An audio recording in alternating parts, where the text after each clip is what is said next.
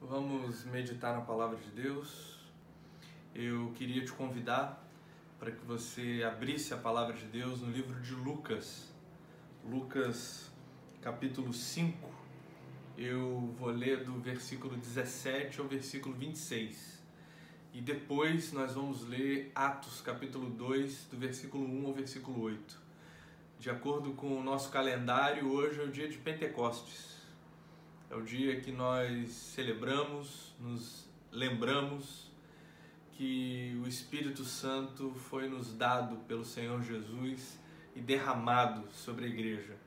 Em tempos de pandemia, em tempos de crise, em tempos de grande dificuldade, como é a experiência de viver o Pentecoste? Então, Lucas capítulo 5, de 17 a 26, diz assim a palavra do nosso Deus. Certo dia, enquanto ele ensinava, estavam sentados ali fariseus e mestres da lei, procedentes de todos os povoados da Galiléia, da Judéia e de Jerusalém.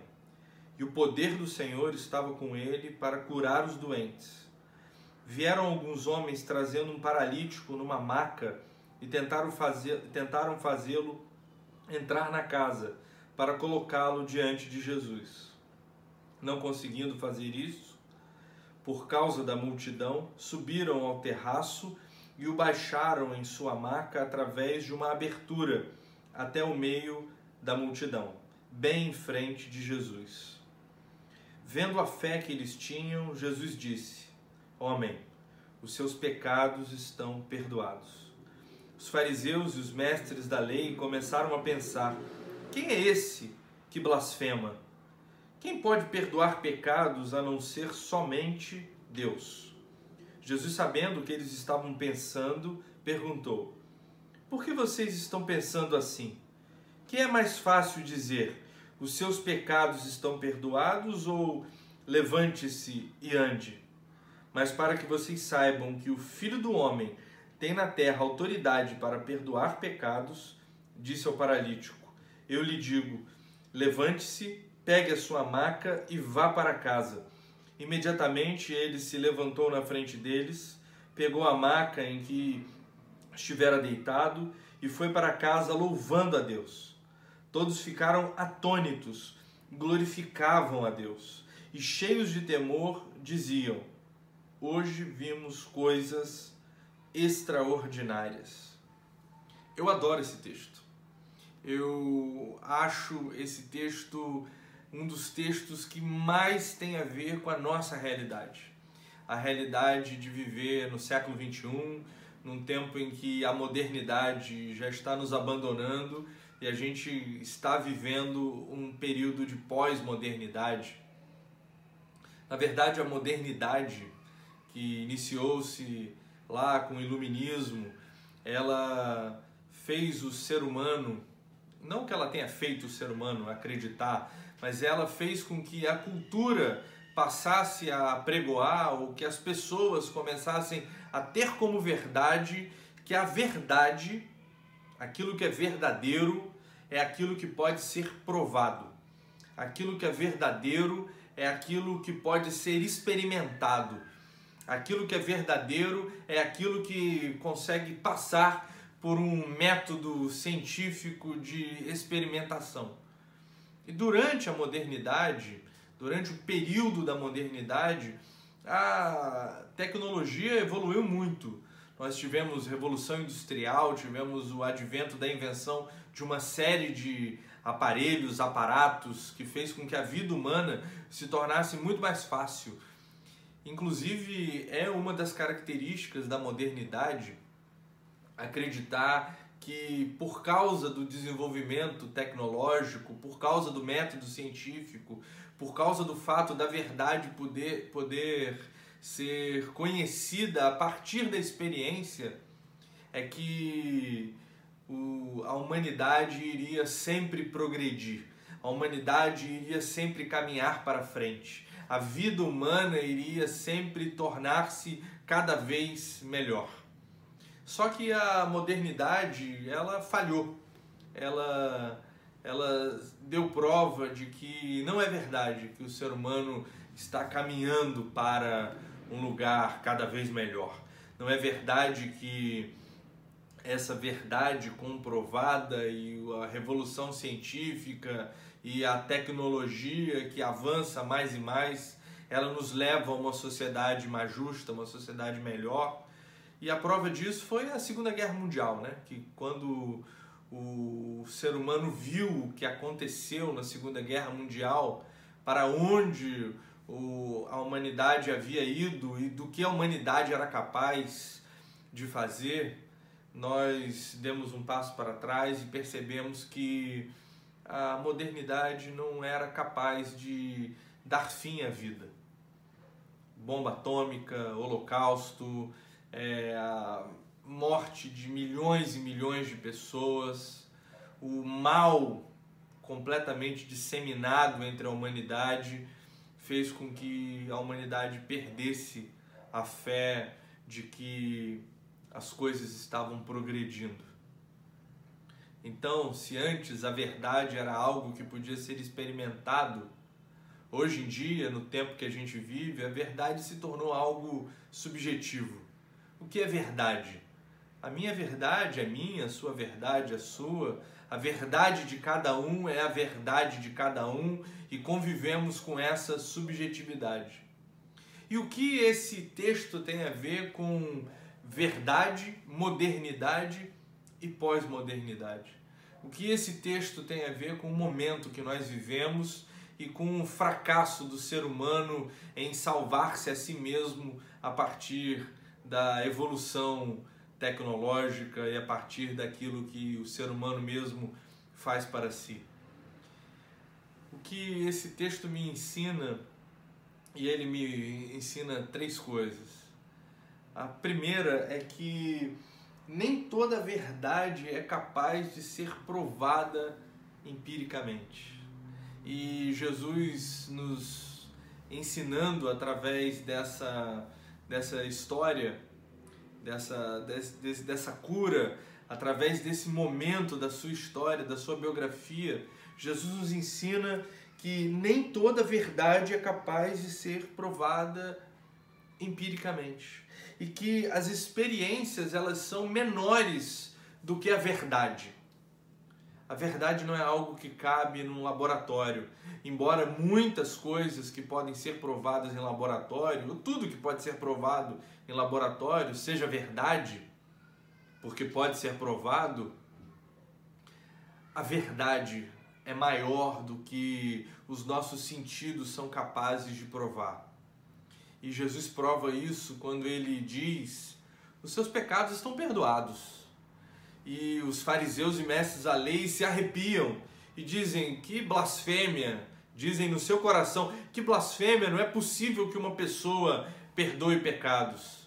Então Jesus vira e diz: Ué, vocês não acreditam que aquilo que eu falo com relação ao perdão de pecados de fato é verdade? Eu vou lhes provar fazendo com que esse rapaz que é paralítico se levante e ande. Quando Jesus faz isso, para mim ele diz que a verdade está para muito além daquilo que nós podemos ver. A verdade em Deus às vezes é invisível. A verdade em Deus não pode ser colocada dentro de uma caixa, não pode ser explicada dentro de um laboratório, não caberá em livro algum, em filosofia alguma, em tese alguma. A verdade está para além das nossas experiências. Deus é bom. Deus é maravilhoso. Deus existe. Deus nos salvou. E por incrível que pareça, para nós crermos nisso, não precisamos ter uma experiência que pode ser provada. Nós precisamos ter uma experiência dentro de nosso próprio coração, cuja prova não é dada por uma fórmula matemática, mas é dada pelo nosso próprio testemunho que não é capaz de provar, mas é capaz de mostrar a verdade de Deus em nós. A segunda coisa que o texto me ensina e Jesus agora ele meio que nocauteia a pós-modernidade, que diz que a verdade é subjetiva e cada um tem a sua própria verdade. Quando ele diz assim: Olha, vocês vão ver que o filho do homem ele tem poder para perdoar pecados. Existe uma verdade espiritual impossível de ser vista com os sentidos. Jesus é objetivamente o Filho de Deus. Existe uma verdade espiritual que está além da nossa capacidade de compreensão. Existe uma verdade espiritual que está além da nossa subjetividade. Jesus, ele não apenas é o nosso Deus. Jesus não apenas é o seu Salvador. Ele é o único Deus. Ele é o Salvador da humanidade. E isso é objetivo o fato de uma pessoa não acreditar que Jesus Cristo é o Senhor, o fato daqueles fariseus não acreditarem que ele era poderoso para perdoar pecados, não significa que ele não é poderoso para perdoar pecados. Então, ao mesmo tempo em que Jesus nos dá prova de que nós não precisamos de prova para conhecermos a verdade, da mesma maneira que Jesus nos mostra que nós não precisamos de experiência para conhecermos a verdade, que a verdade objetiva da espiritualidade é uma questão de fé. Ele também nos dá prova de que essa fé, a fé que nós temos nele, não diminui quem ele é e não aumenta quem ele é. Jesus é objetivamente Deus. E isso está para além da modernidade, da pós-modernidade ou de qualquer outra coisa que o ser humano venha a pensar, acreditar e vivenciar. A última coisa que o texto me diz, e talvez a mais linda de todas, é que o melhor e o maior agir de Deus, ele não está naquilo que pode ser contemplado pelos sentidos o maior e o melhor agir de Deus, o grande agir de Deus, a grande obra de Deus, o grande amor de Deus, ele não é contemplado pela experiência. E eu adoro experiências. Eu acho que a experiência é importante, a experiência faz com que a gente comprove a fé do modo especial, a experiência marca a nossa história, a experiência é maravilhosa. Mas aquilo que Deus faz de maior e melhor, aquilo que Deus faz de mais lindo, aquilo que Deus faz de mais gracioso, aquilo que mais revela o seu amor, não precisa de experimentações, porque não cabe nos sentidos o próprio apóstolo Paulo diz que nem olhos viram, nem ouvidos ouviram, nem penetrou no coração humano aquilo que Deus havia preparado para nós, o que o amássemos, o que o amamos. Da mesma forma, Jesus nos ensina aqui, porque ele vira para o paralítico e diz uma coisa muito séria. Ele fala: Olha, os seus pecados estão perdoados. Isso sai da boca de qualquer um. Qualquer pessoa pode falar os seus pecados estão perdoados. Qualquer pessoa pode dizer isso. Essa é uma frase fácil de ser dita. E sabendo disso, é que Jesus escutou o coração dos fariseus e mestres da lei que diziam assim: quem é esse que blasfema? Não é só Deus que pode perdoar pecados? E Jesus, o Deus verdadeiro, diz assim: olha, eu tenho poder para perdoar pecados.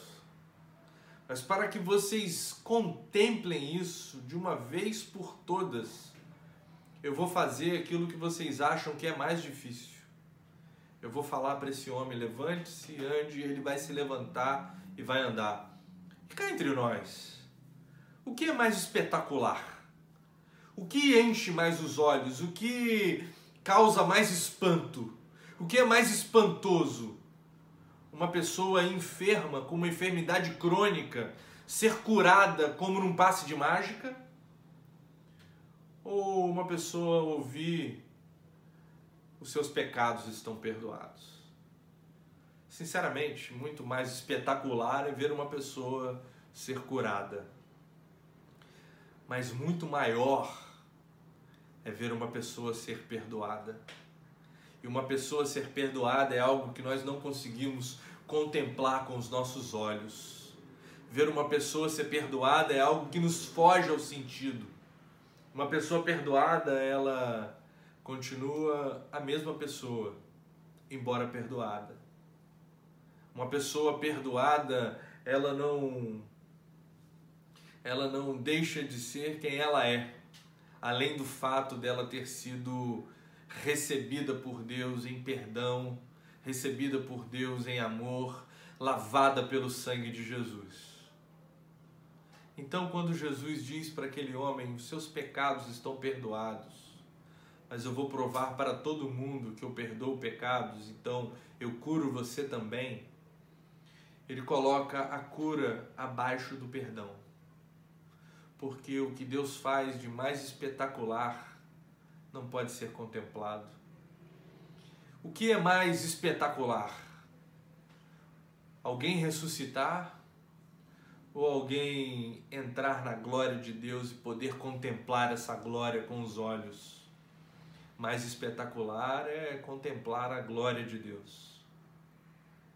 Então, o que eu quero dizer com isso é que Jesus curando aquele homem, depois de perdoados seus pecados, nos ensina que nós não precisamos provar quem Deus é. Nós apenas precisamos crer que Deus é. E aquilo que Deus tem para fazer na nossa vida, Ele fará. A começar pelas coisas que não podem ser vistas, a começar pelas coisas que não podem ser ouvidas a começar pelas coisas que os sentidos não podem alcançar. O Deus da Bíblia é o Deus que prioritariamente age no invisível. É o Deus que prioritariamente age sem que nós podemos contemplar, sem que o seu agir caiba numa determinada experiência. O Deus da Bíblia não é um Deus moderno ele não acha que tudo precisa ser provado para ser verdadeiro. O Deus da Bíblia age, independente de provas, independente de experiências. O Deus da Bíblia também não é um Deus pós-moderno. Ele não é um Deus subjetivo, um Deus que se amolda à percepção de cada um de nós. Não é um Deus frágil, cuja essência se molde aos tempos que nós estamos vivendo. O Deus da Bíblia é o mesmo, ontem, hoje e o será eternamente. O Deus da Bíblia é o Deus que perdoa pecados e entende que não há nada mais grandioso do que fazer coisas que a humanidade não é capaz de contemplar. Eu tenho certeza de que Deus está agindo sem que nós possamos ver. Deus está agindo sem que nós possamos contemplar. A palavra de Deus diz que todos os dias as misericórdias se renovam. Todas as manhãs as misericórdias de Deus se renovam. E quem já pôde contemplar isso? Nós contemplamos o sol surgindo no horizonte, mas não conseguimos provar que elas se renovam além de uma experiência de fé. Uma experiência que não cabe numa fórmula, mas cabe num sentimento. E eu estou dizendo isso tudo para que o nosso coração repouse na pessoa do Deus que age no invisível. Diante de uma crise tão terrível, diante de uma pandemia sem precedentes, você pode acreditar, você pode crer, o seu coração pode descansar que Deus está agindo.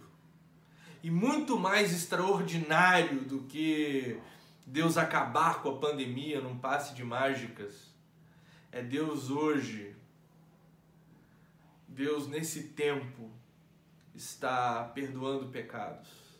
É Deus nesse tempo está se aproveitando, entre aspas, de todo esse, esse problema que nos cerca para se apresentar às pessoas, para que as pessoas possam contemplar com o coração o seu amor, para que as pessoas possam experimentá-lo em seus corações. Porque muito mais interessado em perdoar pecados, redimir pessoas, mudar a humanidade, criar uma nova humanidade, como nós falamos na semana passada. Muito mais interessado nisso Deus está do que fazer qualquer coisa que possa ser vista com os olhos que um dia se fecharão diante da morte. Nós podemos nos alegrar, irmãos nós podemos nos tranquilizar, irmãos e irmãs, que nós temos um Deus que age, nós temos um Deus querido que não nos abandonou em meio a uma crise, mas que age no invisível da sua verdade, mas que age no invisível do seu caráter verdadeiro de Deus amoroso que é. Quando Jesus olha aquele homem descendo do telhado e contempla a fé dos seus amigos. Jesus o recebe como seu. E não há nenhum modo de percebermos isso além do modo de nós nos entregarmos para Deus. E eu agora passo para Atos, capítulo 2.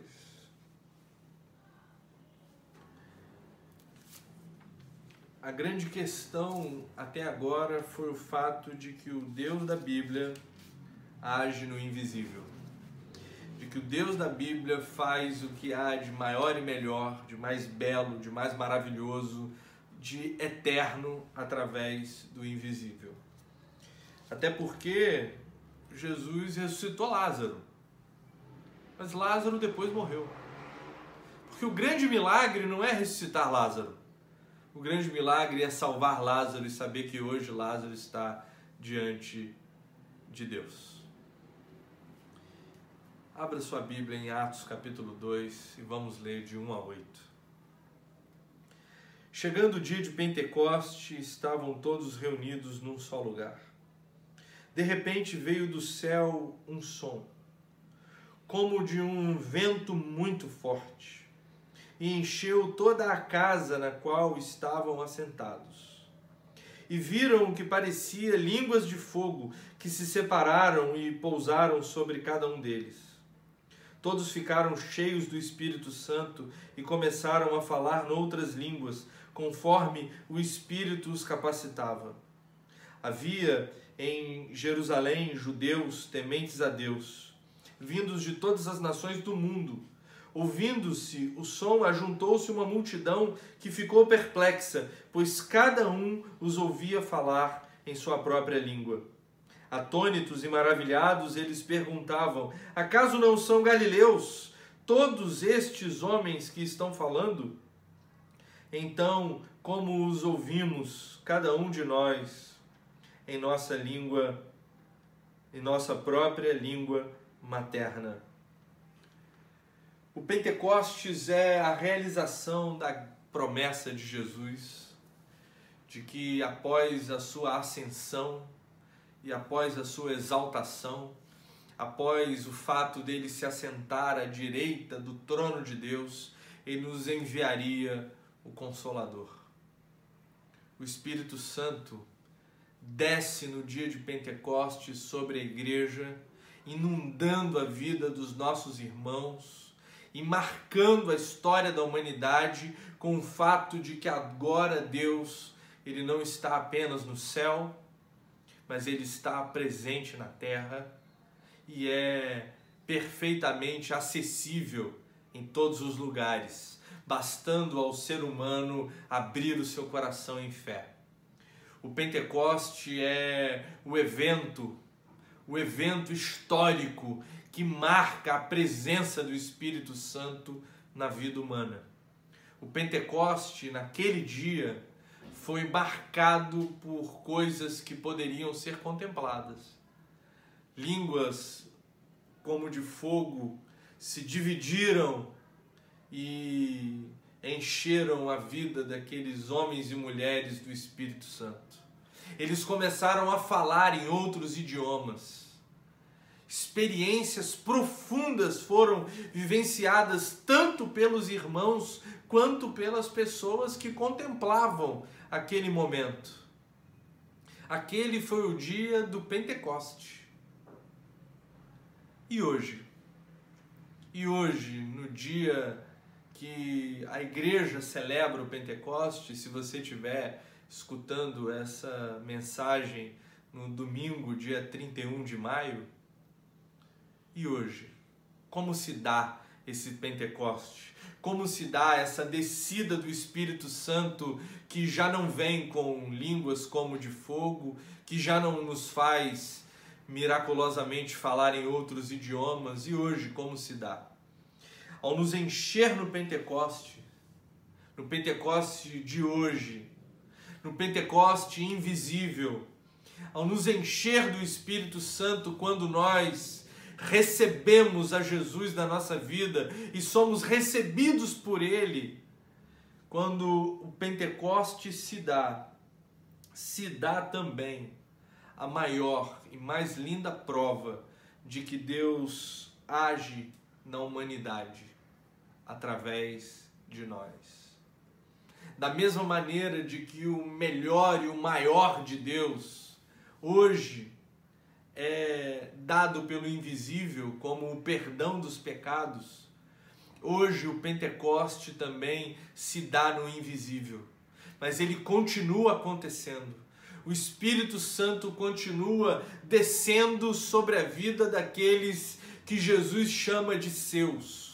E esse descer do Espírito Santo esse encher do Espírito Santo num Pentecoste que, entre aspas, se repete ao longo da história, na vida daquele que se converte, na vida daquele que é salvo, que é redimido por Deus, nos dá prova de que é verdade que Deus continua agindo, embora o seu agir seja invisível embora o seu agir não possa ser contemplado a não ser pelos olhos daquele que, fe, que crê com fé, dos olhos da fé que no coração do crente enxerga coisas que não podem ser vistas pelos olhos naturais.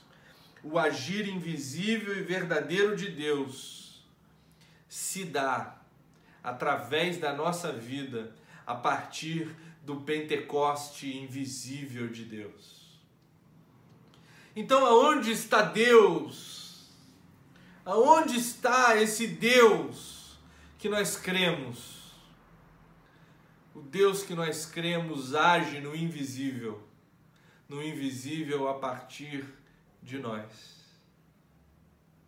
Então, quando nós estendemos a nossa mão, não é possível ver a mão de Deus estendida, mas porque houve um Pentecoste na nossa vida, é possível que pela fé vejamos Deus agir.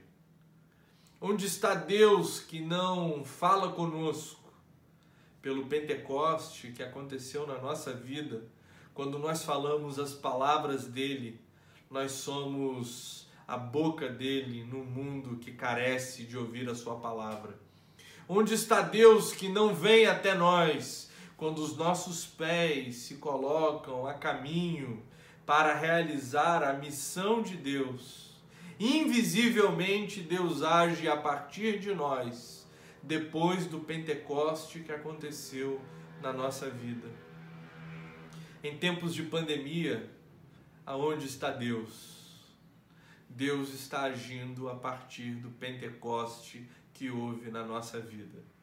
E quando nós não agimos, fica parecendo que Deus está em falta, porque a nossa falta acaba levando a uma carência de Deus no mundo. Porque a nossa omissão acaba levando a impressão de que Deus está se omitindo no mundo. Porque o nosso o nosso medo, a nossa indiferença leva à impressão de que Deus está com medo e indiferente. Então, depois de contemplarmos que temos um Deus que age do invisível, em Pentecostes nós descobrimos que o invisível de Deus pode ser contemplado a partir do visível da nossa vida. Que o invisível de Deus, o melhor e maior de Deus, hoje, depois do Pentecoste, se dá a partir de nós, se dá através de nós. É através da igreja que um novo tempo pode ser inaugurado na história. É a partir da igreja que a fome pode ser suprida na vida daquele que não tem o que comer. É a partir da igreja que a injustiça social se torna aplacada, diminuída, porque o Pentecoste nos faz agir como se Deus estivesse agindo. Porque uma vez o Espírito Santo dentro de nós, a nossa atitude é a atitude do Espírito Santo. Então, em tempos de pandemia, o que nós precisamos é de Pentecoste. Em tempos de pandemia, o que nós precisamos é do Espírito Santo nos enchendo a fim de que Deus haja invisivelmente através de nós, para que nós fazemos o que fazendo o que é visível Deus no invisível faça a sua vontade. É preciso de pandemia, ou perdão, é preciso de Pentecoste para que a pandemia seja a dor da pandemia seja diminuída e Deus seja glorificado. Até porque se antes Jesus Cristo foi elevado e exaltado à direita de Deus para enviar o Espírito Santo, hoje o canal pelo qual o Espírito Santo chega aos seres humanos somos nós.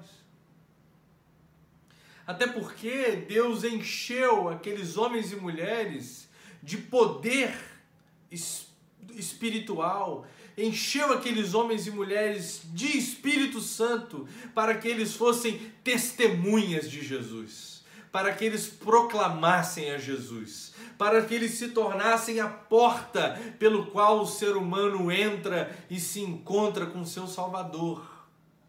Então, queridos, uma vez cheios do Espírito, uma vez tendo sido batizados com o Espírito Santo, uma vez tendo atravessado a experiência espiritual do Pentecoste, que não pode ser vista, mas pode ser contemplada dentro do coração de cada um de nós, nós nos tornamos o canal pelo qual o Espírito Santo atinge aqueles que ele ainda não tem. Atinge aqueles que ele deseja salvar, atinge aqueles a quem ele deseja encher para a glória de Deus. Não subestime o invisível do Senhor. Não subestime uma palavra que você dê. Não subestime uma ligação que você faça. Não subestime um, um sacolão de alimento que você presenteia. Não subestime uma palavra bíblica que você dê, um versículo que você lê. Não subestime um abraço. Não subestime nenhuma atitude que você venha a ter. Porque é a partir de nós podemos ser vistos que o Espírito Santo age no seu invisível. É a partir de nós, da igreja, é a partir de nós, daqueles que um dia contemplaram com olhos não naturais o Pentecoste na sua vida. No dia que nós nos convertemos e somos salvos, o Espírito Santo nos batiza. Este é o Pentecoste na vida de cada um de nós. Depois desse dia, você é feito testemunha. você é feito embaixador, embaixadora, representante de Cristo nessa terra.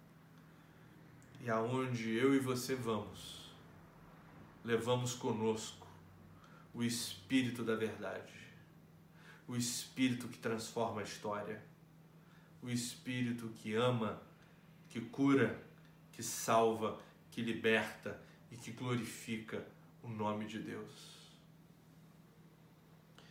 O Pentecoste que um dia acontece, aconteceu em nós, acontece agora, através de nós, quando nós somos o canal de Deus para que Ele alcance aqueles que Ele deseja salvar.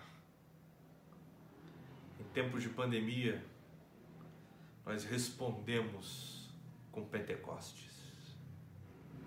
Em tempos de pandemia, nós agimos em nome e com o poder do Espírito Santo. Em tempos de pandemia, a igreja cheia do Espírito se coloca na história para ser a presença do Espírito visível, já que esse Espírito é invisível.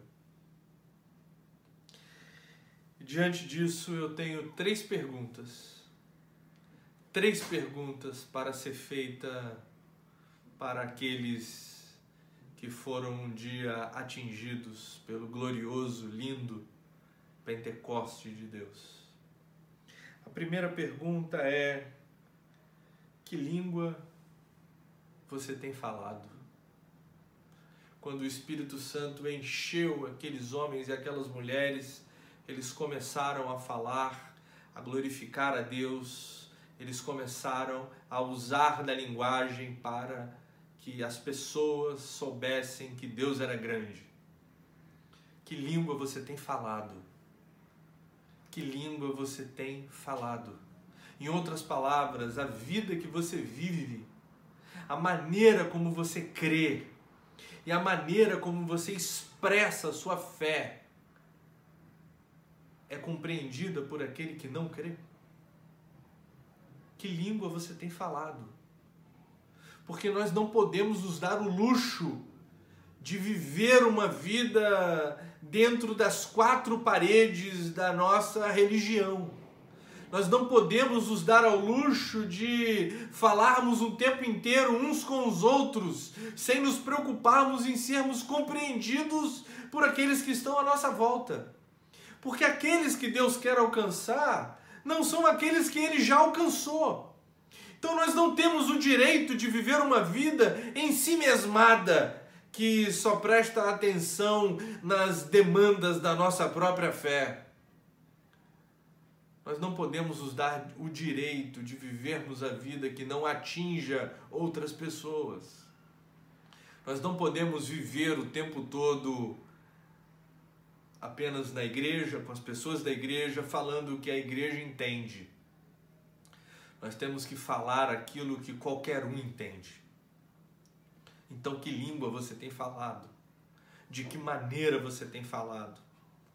Como você tem vivido a sua vida a ponto de que as pessoas consigam perceber o Espírito Santo invisível em você? Jesus disse: os seus pecados estão perdoados. Ah, mas isso ninguém pode ver. Então eu vou dar uma coisa para vocês verem, a fim de que vocês saibam que eu perdoo pecados. Levante-se e anda. E o homem se levantou e andou, foi curado, levou a sua maca, saiu glorificando a Deus. Eu lhe pergunto: se as pessoas não são capazes de ver o Espírito Santo, porque ele é invisível, o que há na sua vida que faz com que as pessoas contemplem a existência de Deus. Que as pessoas contemplem o amor de Deus, que as pessoas contemplem a vida verdadeira de Deus, pulsando em nós a partir do Pentecoste que nos alcançou. Que língua você tem falado? A segunda pergunta é: como a presença de Deus se dá através de mim. As pessoas compreendem que você, quando fala, fala mostrando que Deus é real, que Deus existe, que Deus é verdadeiro, ele fica visível através de você, porque não basta falar. É preciso que a gente fale o que Deus quer. Em tempo de polarizações, de crise, de dificuldades, é preciso que você fale de uma maneira que espelhe o caráter de Deus. Então, coloque Deus como prioridade no seu discurso. Coloque, coloque Deus como prioridade na sua vida. Coloque Deus como prioridade nas suas ações. E o que isso significa? Isso não significa você ficar falando de Deus o tempo todo. Isso significa você incutir o caráter de Deus. Você incutir a essência de Deus naquilo que você faz. A nossa bandeira não é do partido A e do partido B. A nossa bandeira não está no lado A nem no lado B. Porque você pode gostar do partido que você quiser, você pode estar do lado que você quiser, do campo político, do campo econômico. O que você não pode é colocar qualquer coisa acima do caráter de Deus na sua vida. É possível que você creia, que você ache que a saída para um determinado problema seja X ou Y. Isso é, isso é humano nós pensamos de maneira diferente, nós contemplamos a vida de modos diferentes. O que nós não podemos é colocar as nossas impressões acima do caráter de Deus. Você não pode, por exemplo, deixar de ter uma palavra de piedade para aqueles que estão sofrendo. Não importa o que você ache, não importa a maneira como você ache que a pandemia deveria ser tratada, Acima disso tudo, você precisa ser piedoso. Você precisa chorar com os que choram, você precisa se alegrar com os que se alegram, você precisa vibrar com aqueles que ficam curados e você precisa se compadecer daqueles que estão adoentados. Você precisa se achegar ao mundo como quem está perto do mundo para suprir as suas necessidades.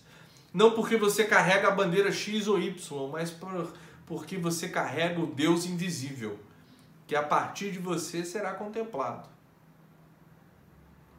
É por isso que o Pentecoste, eu, eu chego à, à última pergunta. O Pentecoste é como um, uma semeadura dentro de nós. Quando o Espírito Santo entra dentro de nós, ele entra como uma semente uma semente que ao longo do tempo germina e brota, e isso se chama santificação. A partir do momento que você vai vivendo com Deus, a sua vida vai crescendo em glória e o Espírito Santo vai crescendo em você. Deus vai te dando dons, Deus vai te dando talentos, Deus vai agindo sobrenaturalmente a, a partir da sua vida, até o momento em que essa semente se transforma numa grande árvore e essa árvore dá fruto. Por isso que Paulo fala que as obras, que a carne tem obras, mas o espírito, ele dá fruto. E eu gosto dessa metáfora de fruto, porque fruto me lembra algo a ser comido. Então, quando as pessoas vêm até a mim e a você, do que elas são nutridas? Quando as pessoas chegam até nós, de que maneira elas saem de perto de nós? Elas saem cheias de amor? Elas saem cheias de, cheias de discussões vazias? Elas saem cheias de Deus ou elas saem cheias de teologia? Elas saem cheias do Espírito Santo ou elas saem cheias das nossas impressões religiosas?